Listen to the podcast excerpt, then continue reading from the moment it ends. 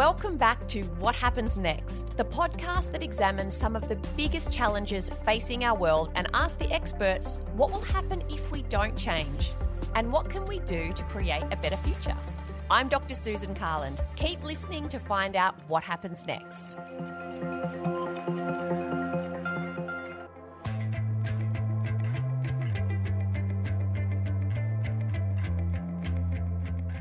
So, one of the things that we've noticed um, and that colleagues and I have been working on is the fact that Australia really has a third world economy, even though we have a first world lifestyle. So, I think we need to meet people where they are and listen to their concerns and have them be involved in defining the pathways forward. Australia, sky is the limit uh, in terms of where, you, where we want to position ourselves in critical minerals space. Support exporting our, our resources, but where possible, we should be value adding here rather than seeing the value add somewhere else and the jobs created somewhere else.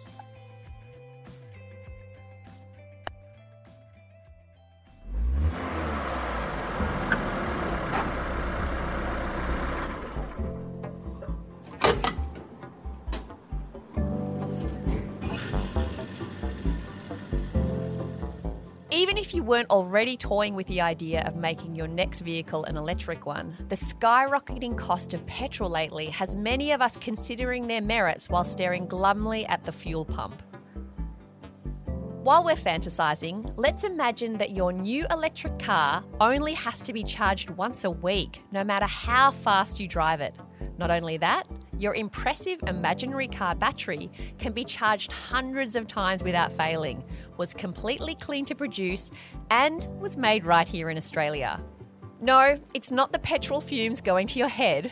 Earlier this year, Monash University researchers successfully created just such a battery, one that could be the holy grail of green energy. One of the most vital components of these batteries, and most batteries used to store renewable energy, is lithium, a critical mineral which, luckily for us, is so plentiful here in Australia that we supply nearly 60% of the world's reserve.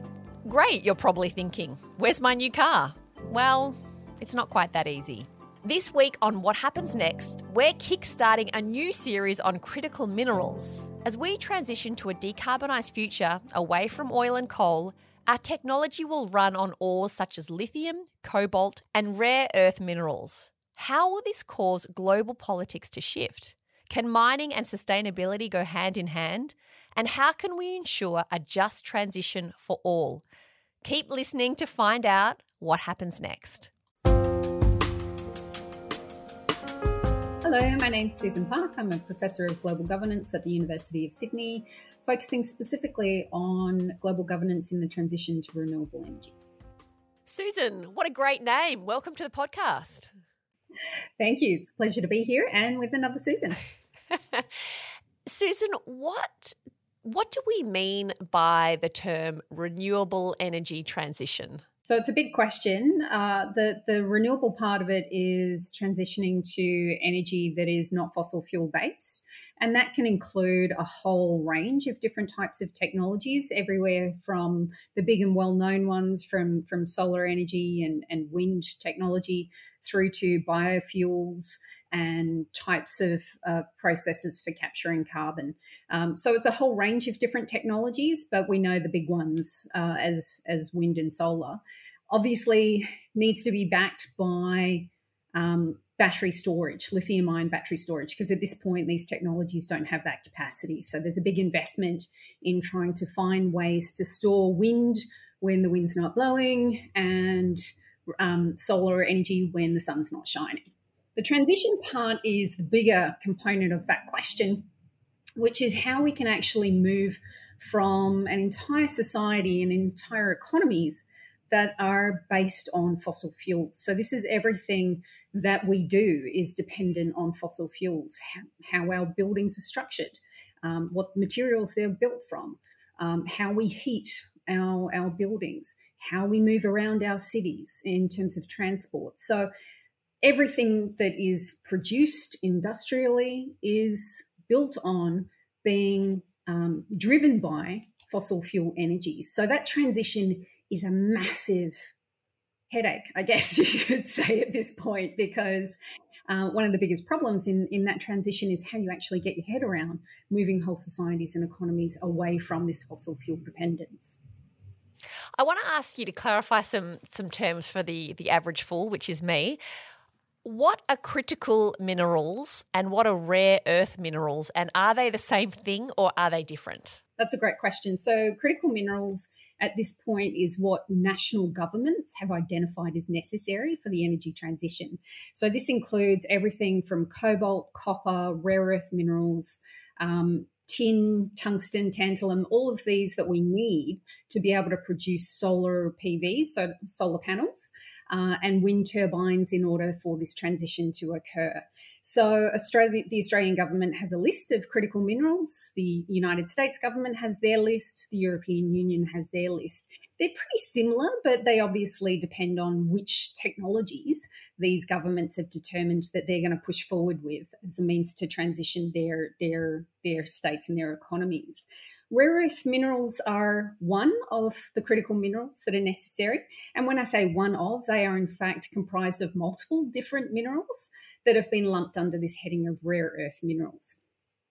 Surprisingly enough, rare earth minerals are not that rare.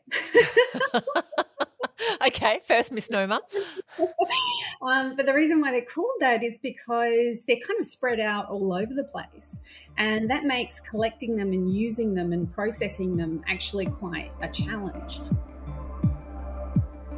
Dr. Mohan Yellishetty is an associate professor in the Department of Civil Engineering at Monash University. He's recognised as one of the world's leading experts in critical minerals. So, what do we use critical minerals for? Oh, critical minerals. Uh, you talk of uh, when when you look around in this particular room itself. You know, you got computer screens, LCD screens, and you got uh, you know the LED bulbs, and any technology that you talk of, they underpin by availability of some of these materials.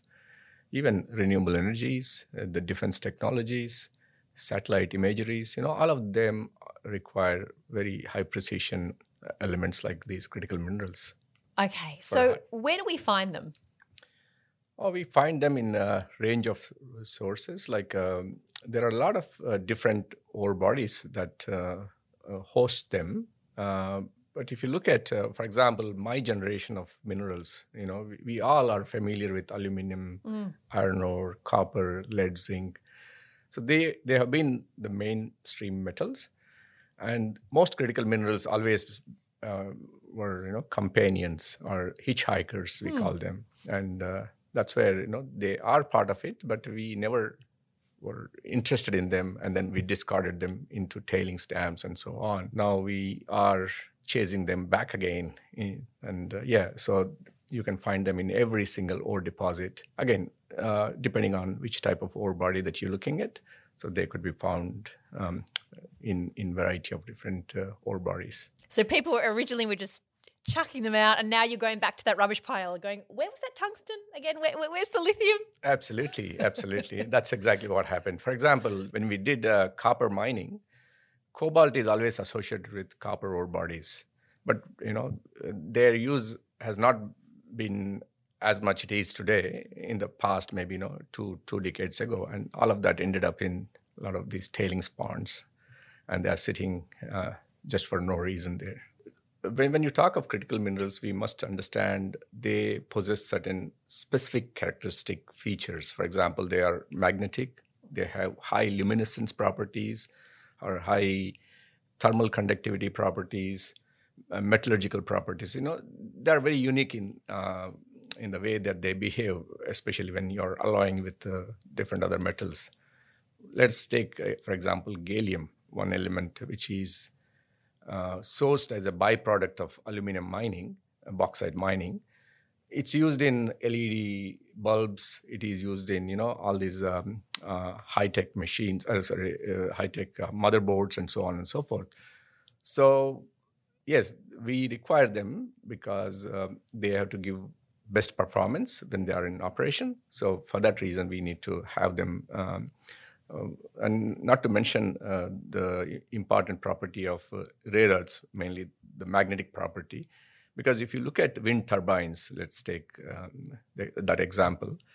Um, there are a number of ways in which you, the turbine can, you know, sort of uh, move. One is through proper, you know, gear system, but that only performs 40% efficiency. But whereas, you know, when you have these permanent magnets, which are neodymium, praseodymium, you know, terbium, and neodymium. Uh, neodymium. Uh, so these these um, new generation of materials are required to you know manufacture some of these permanent magnets, which which give you very high performance, uh, and then uh, yeah, all of them are very very crucial in in those uh, modern technologies. Do we have access to many of these things in Australia? You know, can we mine them here or do we need to get them from overseas? Yeah, Australia, we are very blessed to have majority of these critical minerals in our ore bodies because our Australia is a huge mining country and uh, mining always contributed close to 10% to our GDP,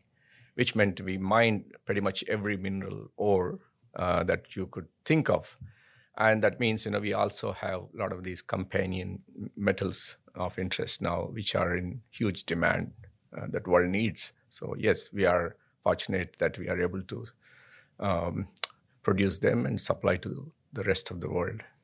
Do you think we are going to see Australia and maybe even the world move away from coal, oil, and start focusing on these sort of critical minerals that are used more in renewable sources? Is that the direction we seem to be moving? Yes. Uh, uh, recently, we had a roundtable meeting with the uh, Indian uh, Minister for Energy and New and Renewable Energy Sources.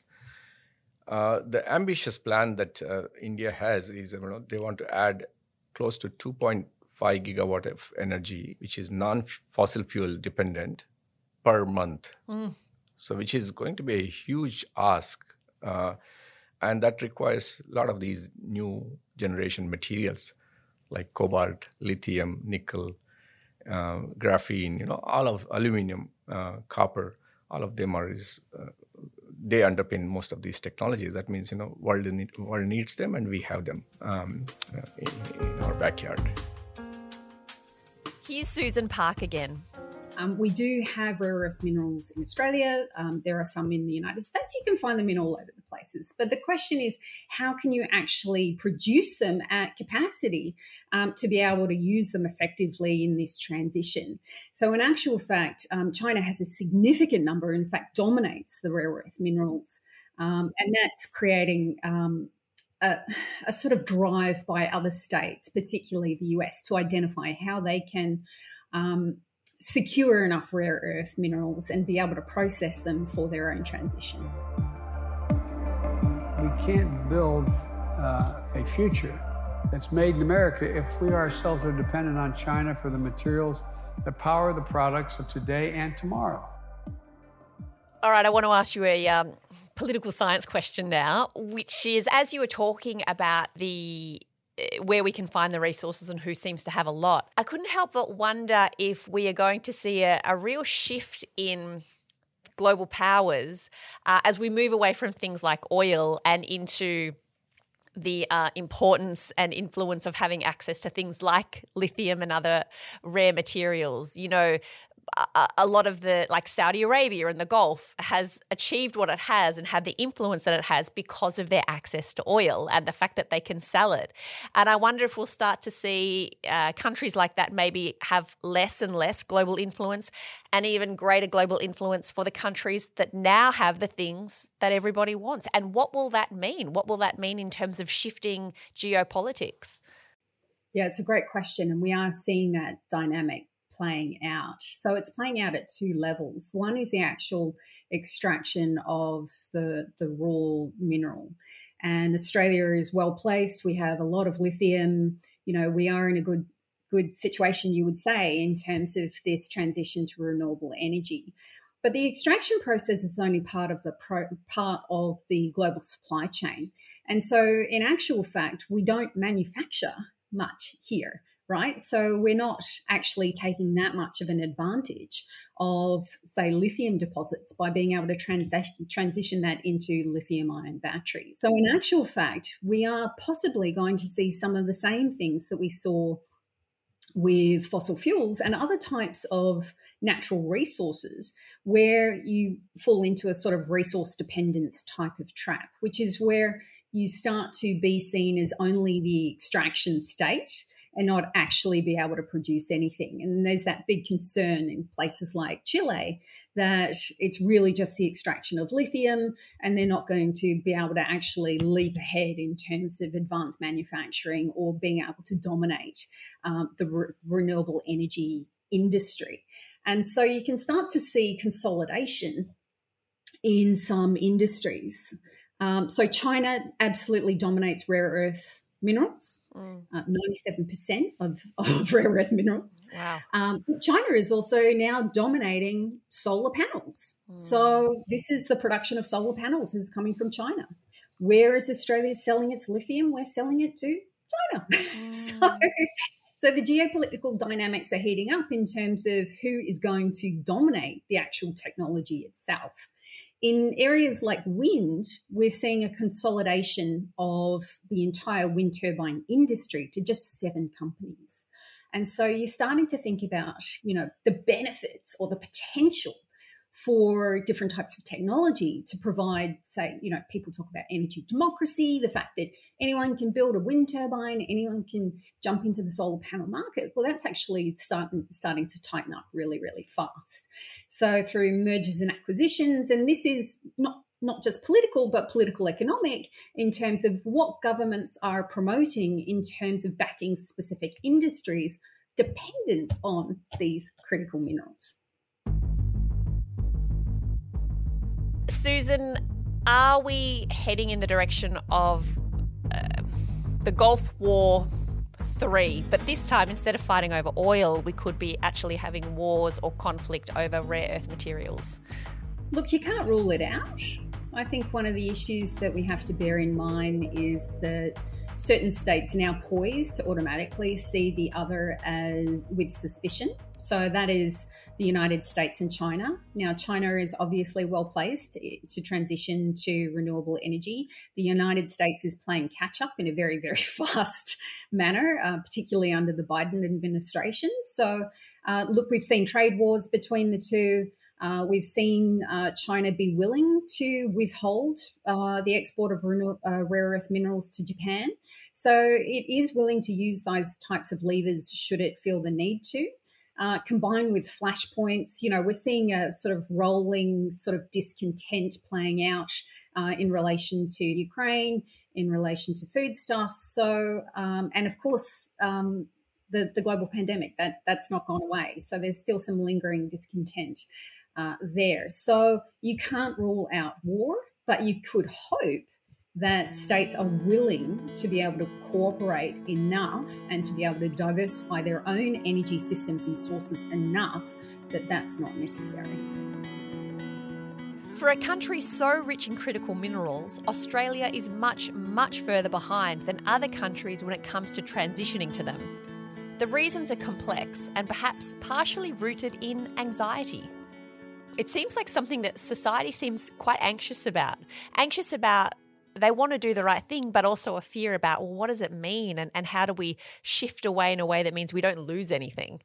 Yeah, there's there's again really good points and, and two parts of it. We do have a great deal of anxiety around it. We've known about the the, the the climate crisis for literally decades, uh, going back to the 1970s, in fact. So this is not something new, but obviously it is now impacting on our daily lives. And, and the anxiety is around what we should be doing as individuals when in fact we know that this is a structural problem, that there needs to be a whole of society change in how we live our lives. And I don't at this point think that it really is a trade off in terms of quality of life. We can, in fact, transition to renewable energy and, you know, still charge up our phones and our iPads and have that connectivity that we've come to know and expect. Dr. Paris Hadfield is a research fellow at the Monash Sustainable Development Institute, studying transitions to a decarbonised future, something we'll explore further next week.